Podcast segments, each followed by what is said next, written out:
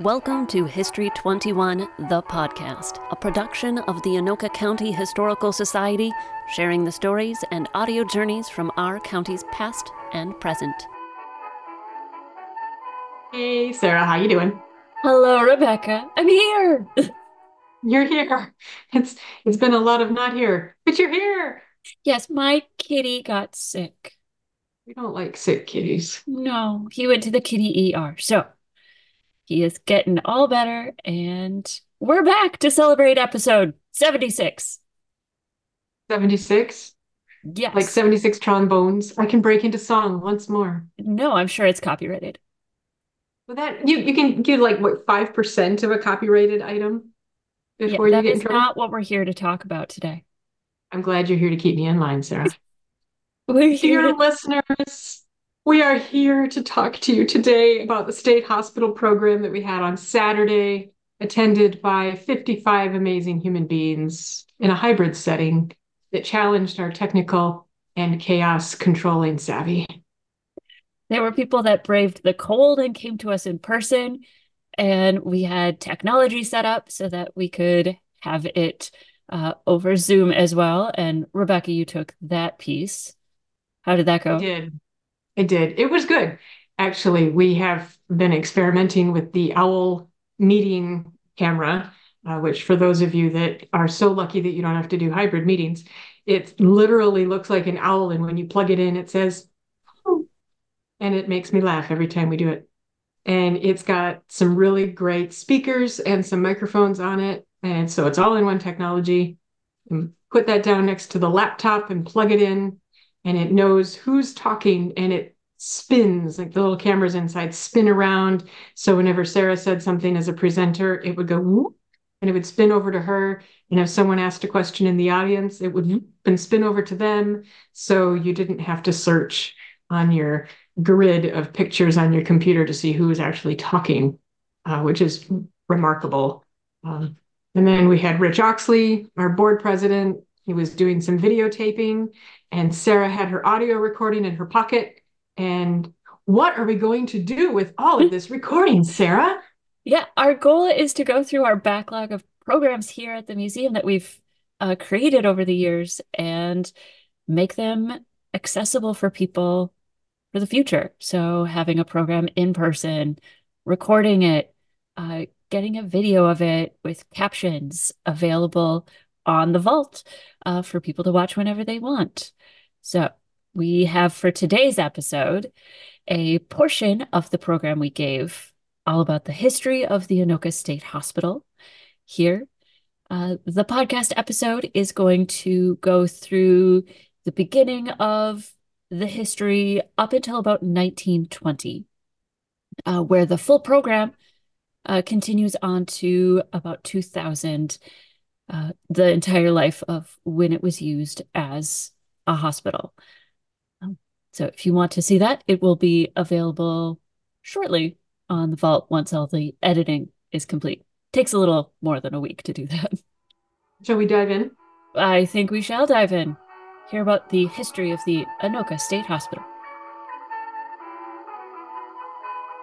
Thank you so much for braving the cold and coming out with us and joining us digitally. I really appreciate it. Before we even begin to speak about the Anoka State Hospital, it's necessary to talk about mental illness. The state hospital system would not have existed without the very real presence of those individuals in our society who struggle and sometimes fail to care for themselves and the real struggle of what we as individuals and we as a society can do to help those people who are in need.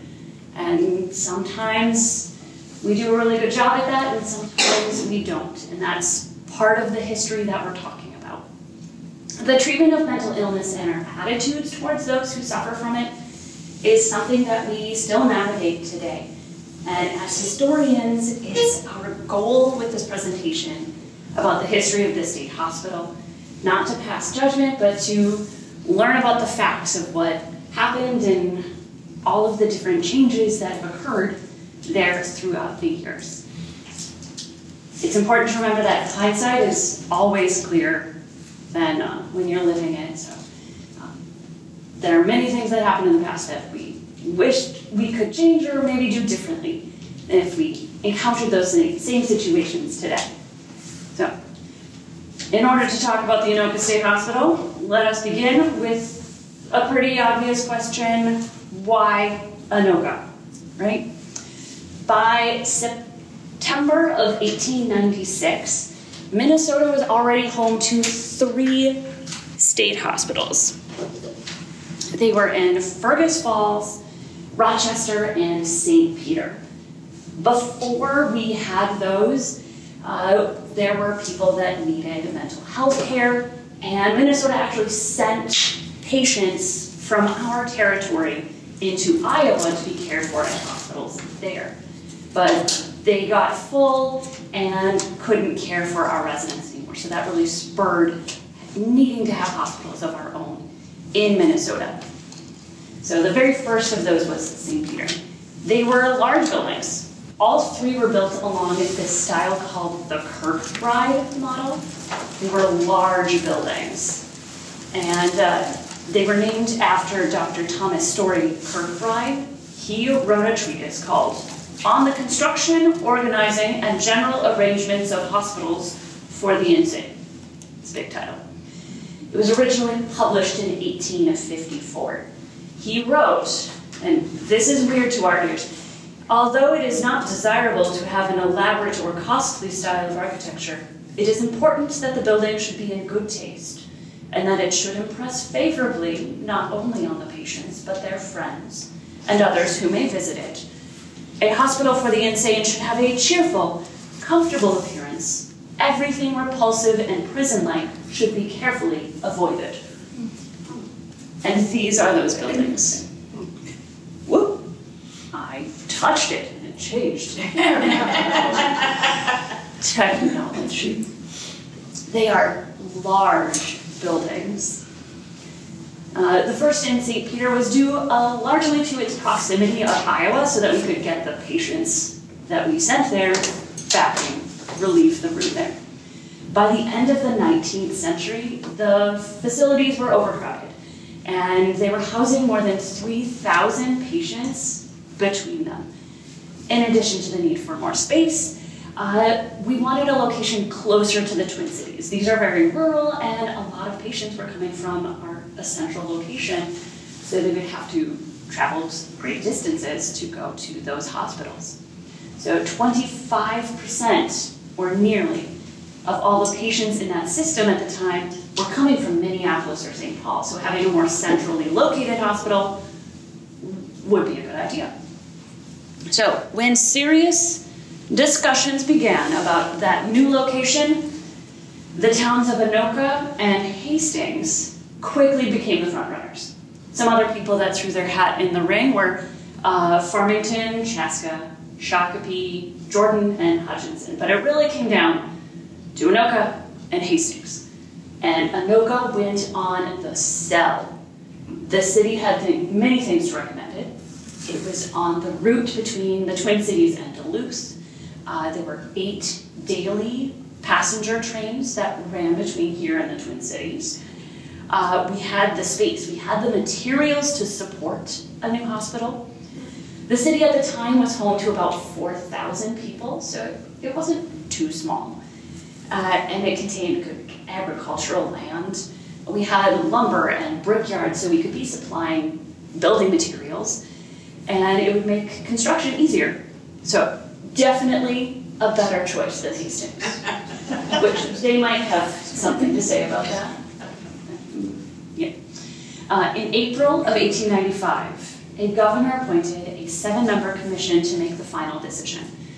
They were going to tour and look at all of the recommended sites and come to a decision. Right? The goal was to find a piece of land between 640 and 1,000 acres for approximately $15,000.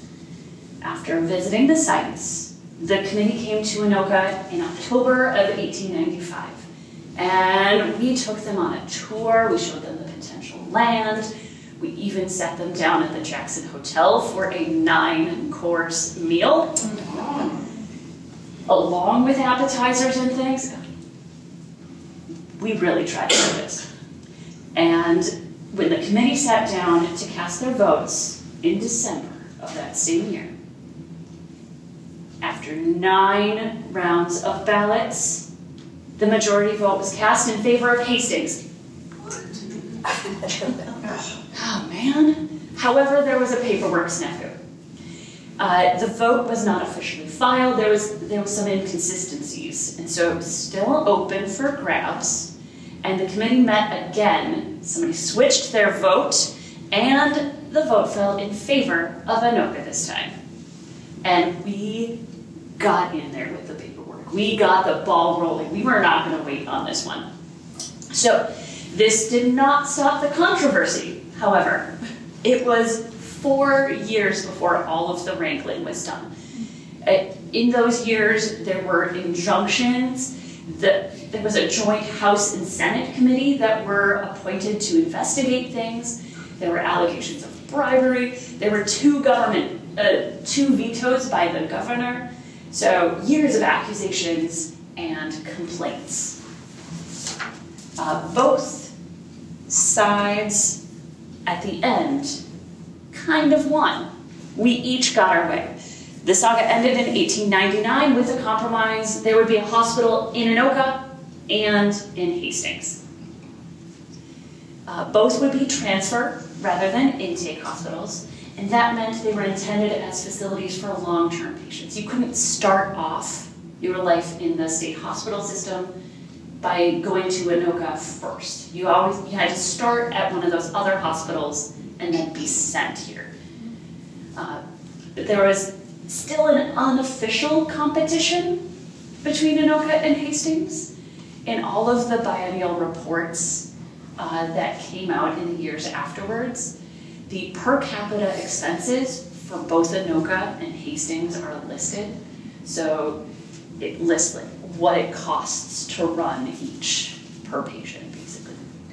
And uh, Anoka is always trying to get in under Hastings, which probably led to some um, treatment issues as well that were trying to cut costs.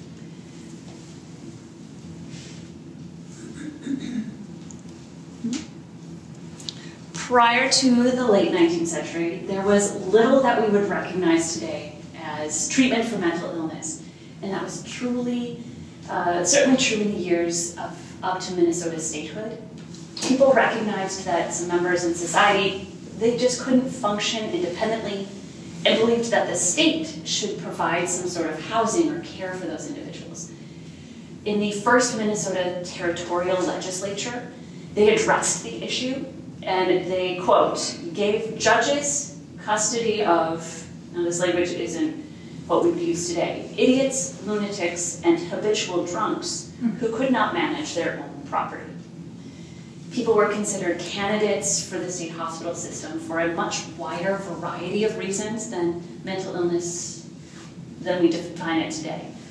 And from the beginning, the state hospital served elderly patients who would now maybe go to a nursing home for um, active care. Uh, people with epilepsy, end stages of syphilis were also sent to these places in some ways, this hospitals did work to understand mental illnesses, but they just didn't have the understanding or the resources or the treatments available that we do today. In the 1800s, the prevailing idea was that a decent living conditions, along with a good diet, bed rest, were important things.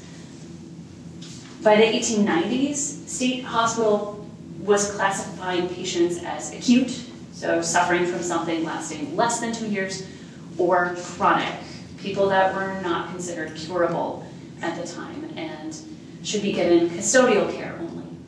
So because we were a transfer hospital, those uh, chronic patients were really who was coming here. And those patients, it was understood, would be staying for a long time. And they did after the decision to build both institutions at Anoka and Hastings, the idea was what, what is our hospital going to look like? Planners took advantage of the latest ideas in treatment of mental illness into the construction.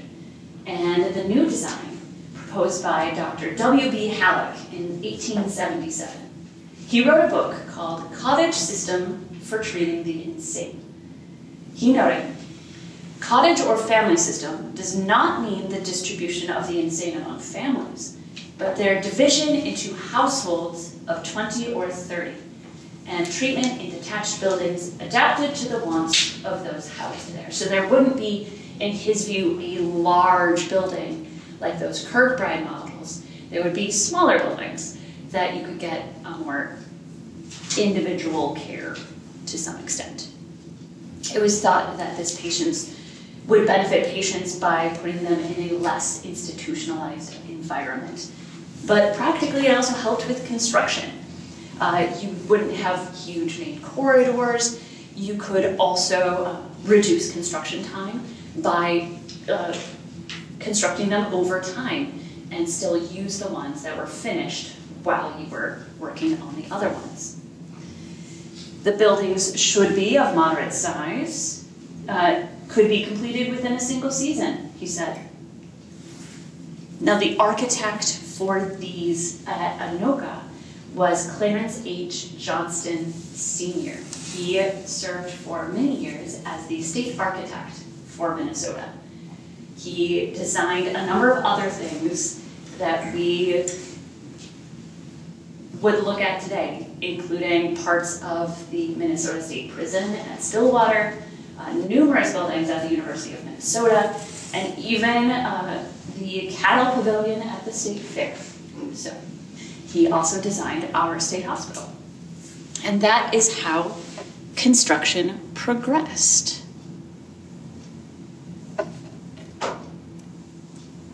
I love this glass negative that we have that shows construction in progress out there and how much is just wild around it. On June 28, 1899, they broke ground for the hospital, and the first patients arrived in 1900. They stayed in a main building, which was completed and had a dormitory wing. The first cottage wasn't completed until 1905. In total, the campus was eventually comprised of 10 separate cottages built between 1905 and 1916 around a central courtyard. Bruce Olson, an employee at the state hospital, noted, It was rather impressive when I first got there. They referred to them as cottages, but they were really three story mammoth brick buildings. Each cottage, as you can see, and as you've probably been around there, consisted of three levels plus a full basement. Uh, they contained bedrooms, sleeping wards, day rooms, and a dining. Often a living apartment for hospital staff was located immediately on the first level. A man named Dr. Carlin lived in one of those apartments when he was working at the hospital in the 1940s.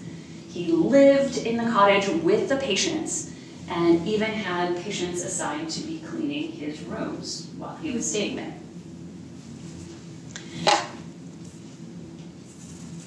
And here you can see all 10 of the cottages circled around that courtyard.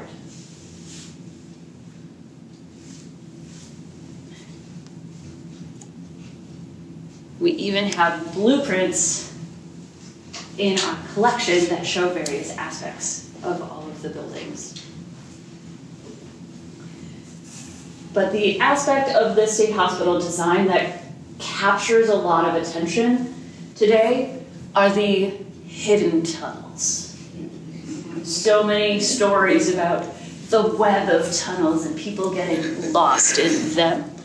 Uh, it's less of a web and more of a ring of them. The tunnels connect each of the cottages in a ring, um, basement to basement. They served as a shortcut between buildings, as well as a conduit for steam pipes and electrical, all of the things. They're not very tall. In 1914, a newspaper praised the tunnels as a good idea and gave the idea for their conception to the superintendent there at the time, a superintendent Coleman. And the newspaper noted that a lot of the work, especially of pick and shovel and wheelbarrows, uh, was done by strong and sturdy inmates. which definitely gives a different color to the use of them between buildings. Uh, employees had different memories of the tunnels when they were interviewed in later years. Some didn't mind them, thought they were a pretty good way to get around, or they liked how it was always warm down there because you know, the water pipes going through. Others had difficult experiences. A woman named Shirley remembered being chased by a patient with a broom down the tunnel and didn't like to be alone in them. So they are rather short things. So they were also used to transport patients to recovery areas, bring meals, that sort of thing. Here are some pictures of the tunnels themselves, or entrances and then one of the tunnels.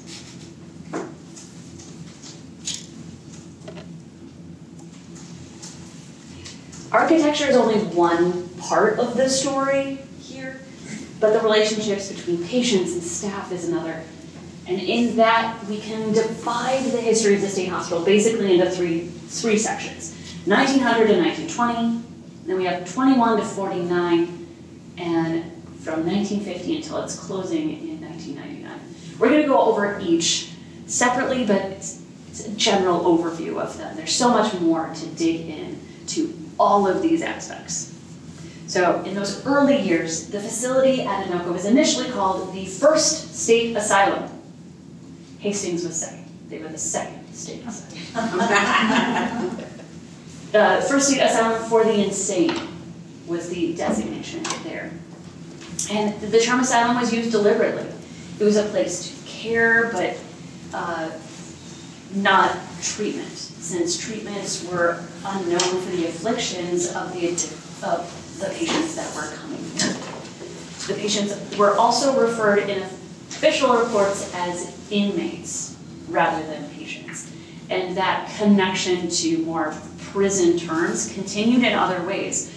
Like people were described as escaping or going AWOL, or if they were given permission to go visit their family, they were paroled to go do so. They were visiting. So those pieces of language color how they were looking at who lived there.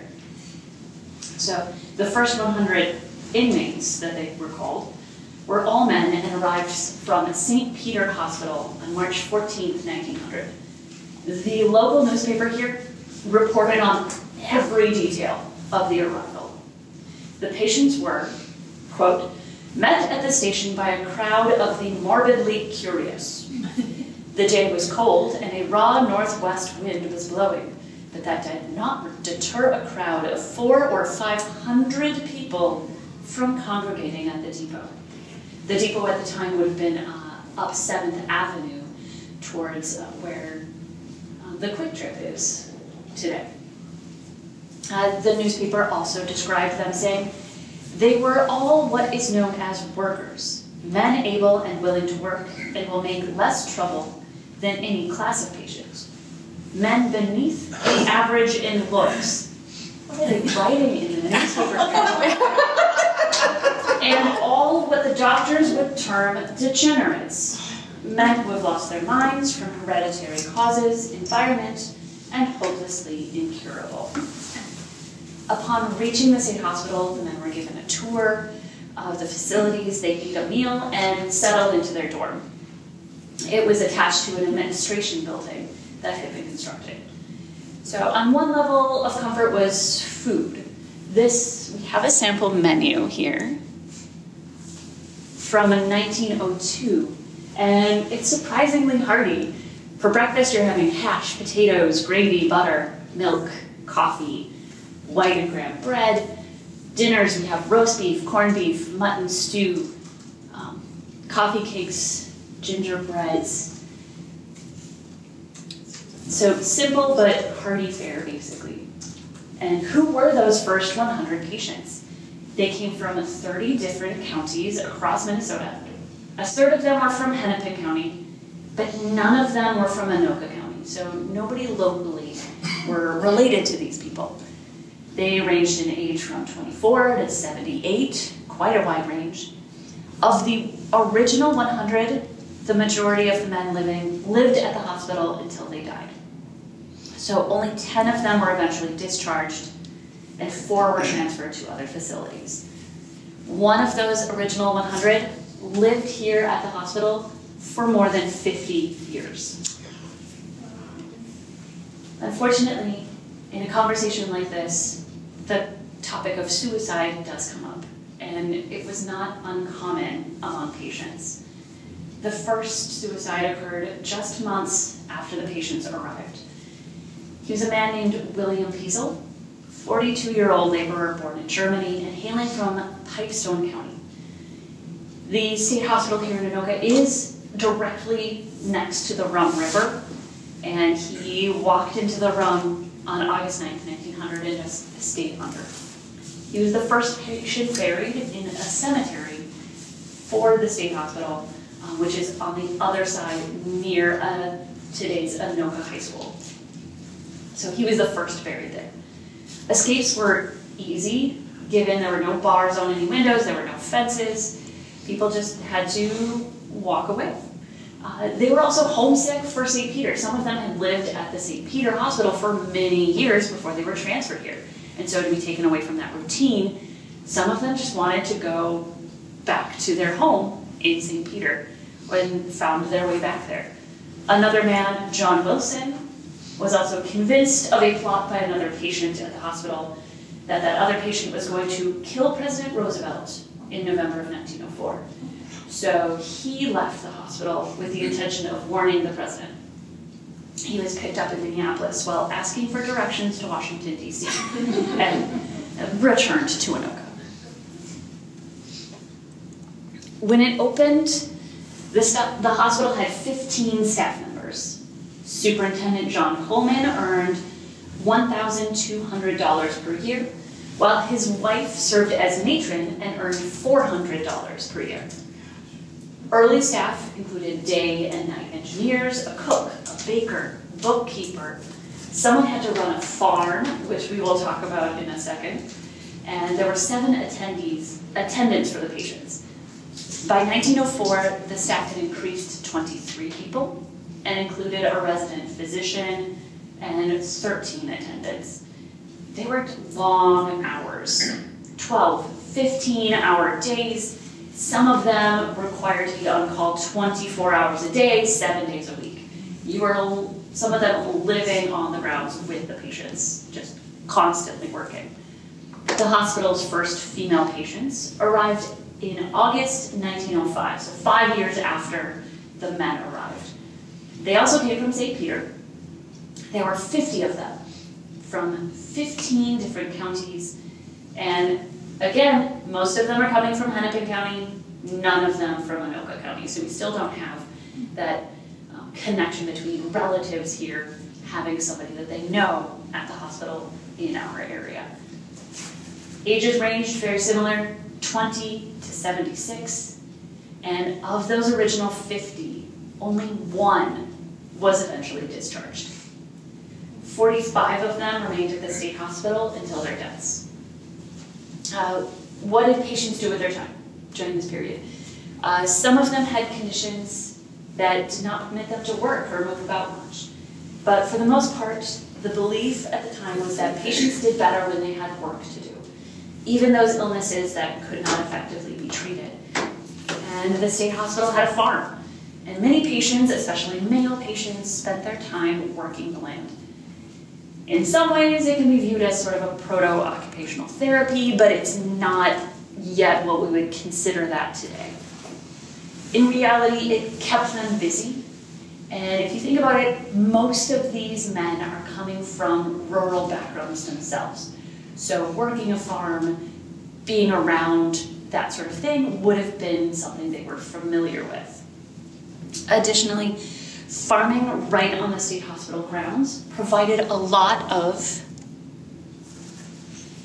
the food that was needed to treat uh, to feed the patients and staff of the institution.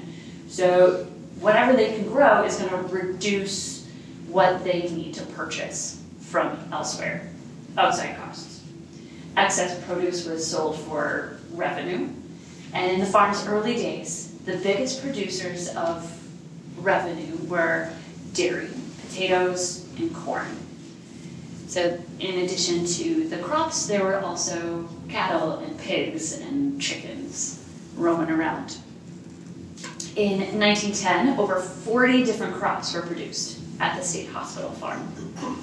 And that farm ran basically from where you see the hospital today and the buildings all the way to um, the Anoka High School and Bunker Lake Boulevard. So quite a large space to be working with. The number of patients increased through the first two decades at the state hospital. Female patients eventually outnumbered male patients significantly.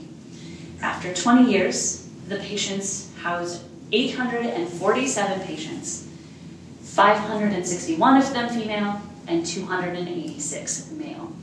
That was all in the first 20 years. The period next from 1920 to 1949. Read all about it in the Anoka County Library Minute.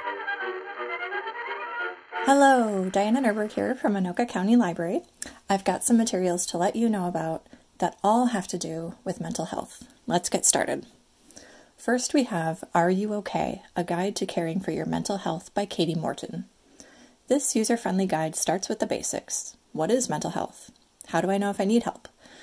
And gets into more specific information on what to expect with therapy, as well as information about how to have healthier relationships. Next, we have Healing Our Path from Mental Illness to Mental Health by Thomas R. Insel. This book takes a look at the overall mental health care system in our country, and who better to guide us through the ups and downs of it than Dr. Thomas Insel, who was the director for the National Institute of Mental Health from 2002 to 2015. Dr. Insel charts a path to what he believes would be a better system, which involves relying more on the three P's people, place, and purpose. Finally, we have Where to Start a Survival Guide to Anxiety, Depression, and Other Mental Health Challenges by Mental Health America. Illustrated by cartoonist Gemma Correll, with content pulled together by the nonprofit organization Mental Health America, this guide for teens brings some levity to the subject matter. The book covers many different mental health challenges, including anxiety, depression, ADHD, bipolar disorder, and more. There are tips, tools, and more to help teens navigate life with mental health challenges. You can find these and many more useful resources at your local Anoka County Library. Until next time, happy learning. Get those library cards and reserve your copy today. Direct links to these books and more can be found in the episode show notes at anokacountyhistory.org. So, our viewers and listeners and participants and members, all of y'all's out there, can see the full program, like Sarah said earlier, on the Vault. That's our $5 a month subscription on the website. Uh, you can find that portal right on the front page where it says Vault. If you want to learn more, though, there are other resources available.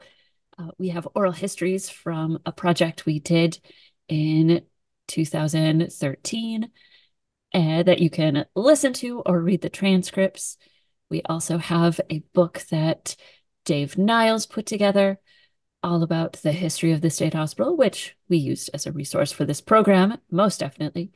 And he has research aids here at the museum as well. What other things? Well, we have a couple artifacts that would be perfect for someone to adopt. We have patient garments as well as blueprints from the state hospital, and those would be perfect for you to adopt and help preserve. There's so much more to research and talk about with the state hospital and its history. It's a part of our community and is something that a lot of people are interested in. So we look forward to learning even more in the future as people tell us their stories and how they're connected to it. We're always welcoming those stories. So, speaking of stories, we have another couple programs coming up, which will be chock full of interesting information. One is in February on Valentine's Day paraphernalia. I think it's on the 17th, is it? It's on the 10th. How about you tell us about the program, Sarah? nice try, Rebecca.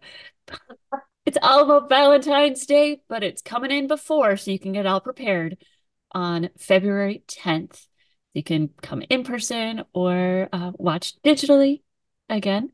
And then the next month in March, on March 9th, we have a program about Sheriff's Department and its history in Anoka County. Cassie's working on a companion exhibit with that program. So you can think about things like the chaplain corps and the rangers that we didn't know existed until we tripped over those. So interesting things to find in the exhibit hall. We have so many things going on. We should probably get back to it, you know, do our back to work. Get back to it. See everybody Thanks next time. for listening, everyone. Jinx. Thanks for listening, everyone. If you have a question, want to visit our show notes page for each episode, or would like to share your own story, go to anokacountyhistory.org. Help History 21 the podcast reach more ears by subscribing and reviewing on your podcast provider. We're all over social media Twitter, Facebook, and Instagram for all those who scroll by. And for our Vault members, you can find special access to podcast extras as well as the latest digital resources at History 21 The Vault, located on our website. Remember, the present is the past of the future.